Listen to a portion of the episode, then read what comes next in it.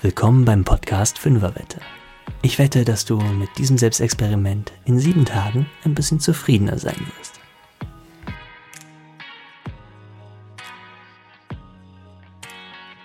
Hallo und willkommen zur neuen Folge vom Podcast Fünferwette. Mein Name ist Ronny und ich find's toll, dass du eingeschaltet hast. Wenn du diesen Podcast zum ersten Mal hörst, hier gibt's jede Woche sonntags für dich ein kleines Selbstexperiment meist aus der östlichen oder westlichen Psychologie, das dir helfen soll, ein bisschen zufriedener zu werden. Wenn du letzte Woche schon dabei warst, dann bestand deine letzte Fünferwette daraus, mal eine Woche lang auf die Sachen zu schauen, die dich ärgern und nerven und stressen und dann zu gucken, welches Bedürfnis steht denn da dahinter und wie kann ich dieses Bedürfnis irgendwie befriedigen, damit es mir besser geht. Wenn du das durchgezogen hast, hast du vielleicht festgestellt, dass äh, wir die Schuld gar nicht unbedingt immer im Außen zu suchen brauchen, sondern dass wir ganz viel selbst für unsere Zufriedenheit tun können. Nachdem wir diese Gedanken jetzt mal vorangestellt haben, kommen wir doch zum Thema dieser Woche. Und dafür musst du jetzt mal ganz kurz aktiv werden und dich beteiligen. Ich bitte dich jetzt mal, dir was vorzustellen. Denk mal bitte an deinen nächsten Zahnarzttermin. Stell dir vor, wie du da auf dem Stuhl liegst, so halb in Liegeposition, halb ausgeliefert. Dein Mund ist weit aufgerissen, die Spucke, die kannst du nicht richtig runterschlucken und die wird dir dann mit so einem lauten Sauger abgesaugt. Und wenn du dabei die Augen aufhast, dann schaust du auch noch in so ein grelles Licht rein. Mann, vielleicht muss sogar gebohrt werden. Das schleifende Geräusch dann und das Ziehen, oh, das geht dir bis ins Mark. Wie fühlt sich das jetzt an? Ein schöner Gedanke? Oder wenn ich anders fragen darf mit den Begrifflichkeiten aus den letzten beiden Folgen, was empfindet dein Würmli jetzt? Ist das angenehm oder unangenehm? Für alle die, die nicht wie ich früher als Kind Zahnarzt werden wollten, weil sie diesen Stuhl so mega cool fanden, für alle die ist das bestimmt ein unangenehmer Gedanke. Aber jetzt kommt die Krux. Du und ich, wir waren jetzt gerade gar nicht beim Zahnarzt. Wir haben nur dran gedacht, und genau das ist unser heutiges Thema. Gedanken und was sie mit uns machen können. Was ist ein Gedanke? Nun, ich möchte immer gerne damit beginnen, dass ich dir als erstes so eine Definition aus der Wissenschaft oder so um die Ohren haue, damit wir eine gute Basis haben ähm, und von den gleichen Begrifflichkeiten ausgehen. Das wollte ich auch in dem Fall tun, also habe ich recherchiert und nachgelesen, welche Definition die Wissenschaft für Gedanken hat und siehe da, es gibt gar keine einheitliche. Wenn du einen Neurologen fragst, was ein Gedanke ist, würde er dir sagen, ein Aktivitätsmuster der Neuronen im Gehirn. Für Psychologen ist es manchmal ein subjektives, psychisches und ganz individuelles Ereignis. Und für einige Weisheitslehrer sind Gedanken das, was darüber entscheidet, ob du morgen glücklich oder unglücklich bist. Was ist ein Gedanke für dich? Für mich ist es etwas, das gefühlt auf jeden Fall irgendwie im Kopf auftritt, und das mir manchmal Freude bereitet und manchmal auch echt nervt oder mich sogar ängstigt. Ich denke da immer an ein ganz bestimmtes Szenario. Und zwar den Moment, als ich das erste Mal in ein Flugzeug stieg. Das war relativ spät. Ich bin das erste Mal wirklich geflogen mit meiner heutigen Frau und wir flogen nach Stockholm. War gar nicht so weit weg. Ich glaube, da war ich 22 oder so. Vorher nie in einem Flugzeug gewesen, aber ich hatte so ein ungutes Gefühl in mir. Ne? Diese Kontrolle abgeben an den Piloten und die Technik und dann so hoch oben in der Luft. Ach, was hab ich mir in Gedanken nicht alles ausgemalt. Wenn das Flugzeug doch jetzt abstürzt, wie es vorbei ist. Ich wollte noch so viel erleben und das ist jetzt alles nicht mehr möglich. Oh, ich habe schon gemerkt, wie der Schweiß auf meiner Haut war und dann kamen die ersten Turbulenzen, natürlich, ne? Wo war ich zu der Zeit? Auf Toilette. Und es schüttelte mich durch. Und ich dachte in diesem kleinen Kabuff, ich würde jetzt sterben. ja. Und das mit der Flugangst, das blieb auch noch ein bisschen, auch bei den nächsten Flügen. Bis ich eines Tages auf einer Hochzeit zufällig mal einen Piloten traf und mit dem ins Gespräch kam. Der hatte tatsächlich auch diese ganz verbindliche und seriöse und beruhigende Pilotenstimme. Und der hat mir dann zwei Sachen beigebracht. Erstens, dass ganz viele Flugbegleiterinnen und Flugbegleiter tatsächlich auch Flugangst haben. Und zweitens, dass die meisten Zwischenfälle im Flugzeug gar kein Problem sind. Er hatte dann gesagt, es ist nicht mal ein Problem, wenn an Bord eine Turbine ausfallen sollte. Und die Tragflächen, die sind so biegsam, dass sie einander oberhalb des Flugzeugs sogar berühren könnten. Das Einzige, was wirklich nervt, ist ein Feuer an Bord. Ja, okay. Das nahm ich so hin und ich musste feststellen, als ich das nächste Mal gezwungen war, in einen Flieger zu steigen, hat sich meine Flugangst relativiert. Der Pilot hatte mir einen anderen Gedanken in den Kopf gepflanzt und meine Flugangst war noch nicht ganz weg, aber sie war deutlich besser. Es brauchte noch ein bisschen, bis mein Würmli sich dann mit etwas Routine noch mehr ans Fliegen gewöhnt hatte, aber trotzdem, dieser Gedanke hat alles verändert. Das zeigt ziemlich gut, wie mächtig Gedanken sind. Es gibt in Asien ein schönes Sprichwort, das heißt, Gedanken sind ein guter Diener, aber ein schlechter Herrscher. Heißt, mit Hilfe des Denkens können wir wunderbare Sachen erschaffen. Wir können neue Dinge kreieren, wir können kreativ sein, aber Gedanken können uns auch beherrschen und können uns ziemlich viel Leid zufügen. Die Geschichte vom Piloten, die zeigt aber eben auch, dass sich unsere Denkweise verändern kann. Und das ist doch was, was Hoffnung macht, oder? Gut. Was wissen wir noch über Gedanken? Manchmal sind Gedanken begrifflich, so wie Sprache, und manchmal sind sie auch einfach nur bildlich. Wie viele Gedanken haben wir? Was kommt da zusammen am Tag? Ich muss gestehen, ich habe die Woche nicht selbst nachgezählt, als ich die Folge vorbereitet habe, sondern ich habe mal nachgelesen im Internet und bin auf eine Studie gestoßen, die sagt, wir denken pro Tag ungefähr 6200 Gedanken. Das Spannende daran ist, ein ganz, ganz großer Teil davon sind immer die gleichen Gedanken. Die kommen jeden Tag wieder. Und diese Gedanken, die formen dann unsere Idee vom Ich, vom Ego. Wir identifizieren uns also mit unseren Gedanken. Wir denken die meiste Zeit vielleicht sogar, dass wir es sind, der die Gedanken denkt. Hm. Wenn das so wäre, dann hätten wir ja auch die Kontrolle über unsere Gedanken, richtig? Lass uns jetzt gleich mal direkt ein kleines Experiment machen. Du bist jetzt dran, eine Minute lang keinen einzigen Gedanken zu denken damit du weißt, dass die Podcast-Folge sich nicht aufgehangen hat und dein Surfvolumen aufgebraucht ist oder so, lasse ich nebenbei so ein bisschen Musik laufen und wenn die Musik zu Ende ist, hast du eine Minute geschafft, in der du an nichts gedacht hast. Bereit? Dann los, ab jetzt.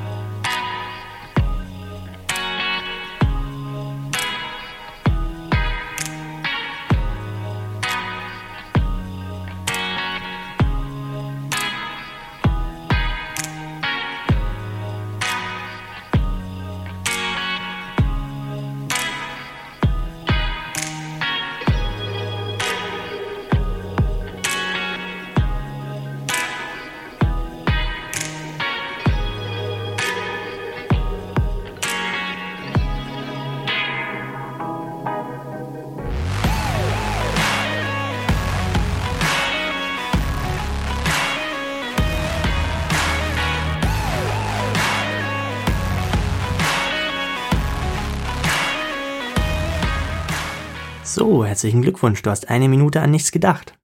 Oder? Oder doch? Also ich muss gestehen, ich habe mitgemacht und bei mir hat es nicht funktioniert. Das erste, woran ich gedacht habe, war, gut, läuft die Zeit richtig, die ich lesen kann? Ja, super. Der zweite Gedanke war, hey, an nichts denken. Dann wieder ein Blick auf die Zeit und die Frage, wie lange ist es noch? Musste ich umrechnen. Als nächstes, oh Gott, hoffentlich kann ich mir das alles merken, was ich in dieser Minute jetzt gedacht habe, um es dir zu erzählen.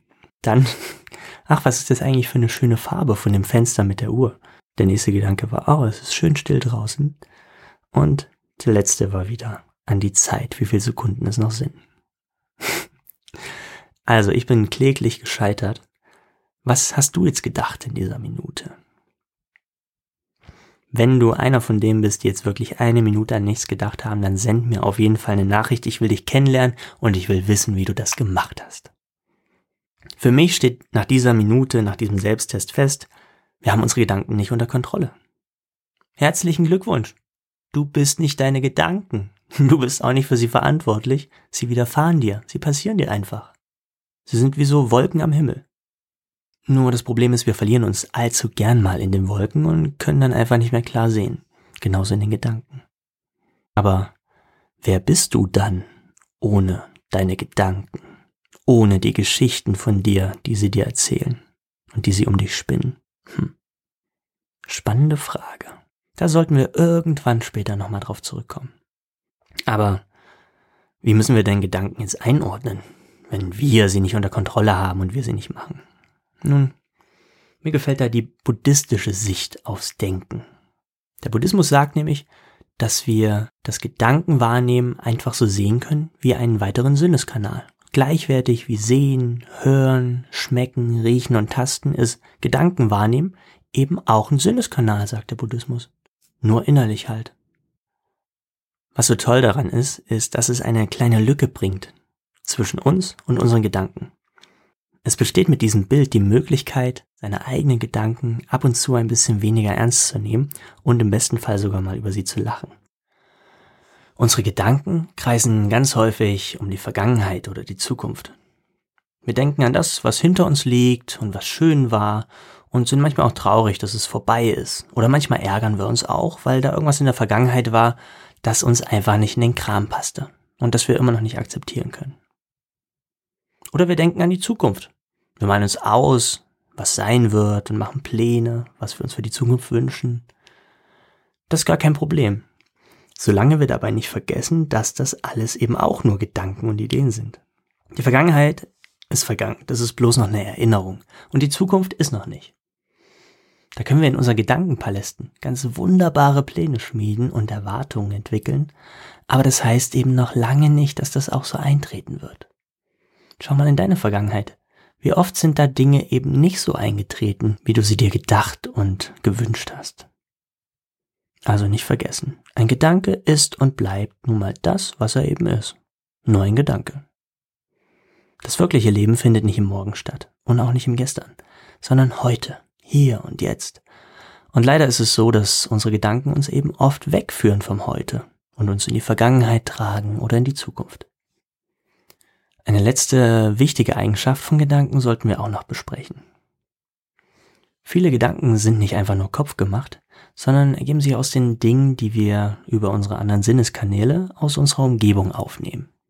Das ist wichtig, denn es heißt auch, dass wir nicht nur auf das achten sollten, was wir essen und unserem Körper zuführen, sondern auch auf das, was wir unserem Geist in Form von geistiger Nahrung zuführen. Nimm dir mal ein bisschen Zeit und denk einmal darüber nach, welchen Dingen du deinen Geist aussetzt, die du täglich so konsumierst. Was ist mit sozialen Medien? Was ist mit Nachrichten? Beides an sich ist nichts Schlechtes, aber es geht ums richtige Maß. So wie beim Essen auch. Du musst nicht jeden Tag nur Salat essen. Aber jeden Tag Hackepeter und Burger sind vielleicht auch nicht so ganz gut für dich. Und so ist es eben auch mit Nachrichten. Ich habe für mich persönlich irgendwann mal festgestellt, dass Nachrichten mir eigentlich gar nicht so gut tun. Das lief immer ähnlich ab. Nach dem Konsum von Nachrichten fühlte ich mich irgendwie immer niedergeschlagener als vorher. Also wuchs in mir irgendwann die Idee, auf Nachrichten einfach zu verzichten. Aber man kann ja nicht einfach darauf verzichten, informiert zu sein, oder? Man muss doch mitreden können, muss doch wissen, was in der Welt los ist. Hm. Trotzdem war ich jetzt neugierig, ich wollte es ausprobieren und hab's dann auch getan. Ich habe die erste Woche auf Nachrichten verzichtet. Da hat sich's noch ein bisschen komisch angefühlt, aber deutlich weniger als ich dachte. Ich habe die zweite Woche darauf verzichtet und da verwendete ich schon überhaupt keinen Gedanken mehr dran. Und so halte ich es bis heute. Wenn mich jemand anspricht und fragt, was hältst du denn davon, dass jetzt das und das in der Welt los ist und die und die News anspricht, dann sage ich mittlerweile ganz gelassen, wusste ich noch gar nicht. Und zwar nicht mit einem Gefühl von Peinlichkeit, sondern mit einem Gefühl von einem leisen inneren Stolz. Denn ich brauchte das in meinem Leben bisher gar nicht zu wissen, um ausgeglichen oder zufrieden zu sein. Und im Übrigen glaubst du gar nicht, wie sehr der andere bereit ist, mich auf den neuesten Stand zu bringen. Das macht ihm sogar richtig Spaß dann fühlt der sich obendrein gleich noch gut, weil er denkt, er hat mir was Gutes getan. Also eine echte Win-Win-Situation für uns beide. Halten wir fest, es ist vollkommen okay, auch in unserem heutigen Informationszeitalter uninformiert zu sein.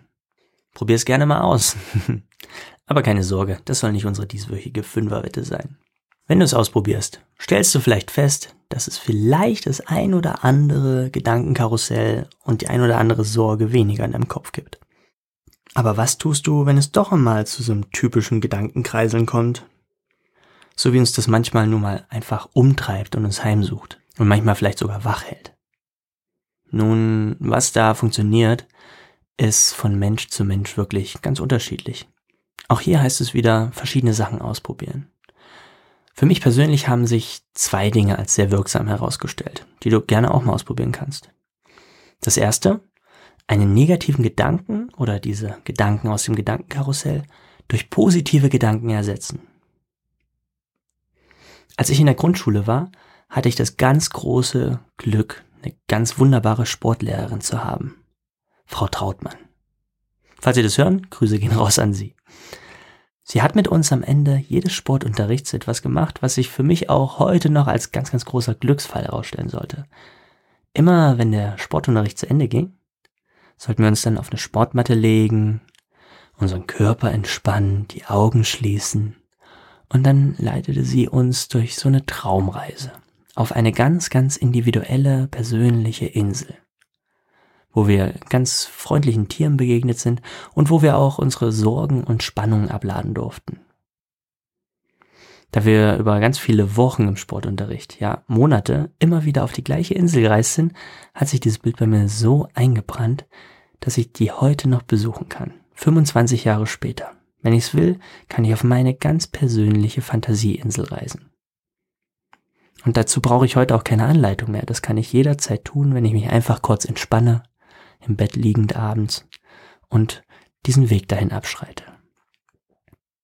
Das ist meine Art, unangenehme Gedanken durch angenehme zu ersetzen, beziehungsweise diese unangenehmen Gedanken dort auch hinzubringen. Eine zweite Variante, die mir sehr gut hilft, den Fokus von Gedankenkreisen wegzubringen, vor allem tagsüber, ist es, in den Körper zu kommen. Unser Körper ist nämlich immer im Hier und Jetzt verankert. Und er kann uns super dabei helfen, Gedanken an die Zukunft oder an die Vergangenheit aus dem Fokus zu nehmen. Für mich hilft da zum Beispiel Sport machen, der mich körperlich fordert. Dann kann ich den Körper nämlich gut spüren. Das kann intensiverer Sport sein, wie Calisthenics oder so, was ich gern mache. Auch mein Kampfsport, aber auch laufen gehen. Oder auch den Stretching.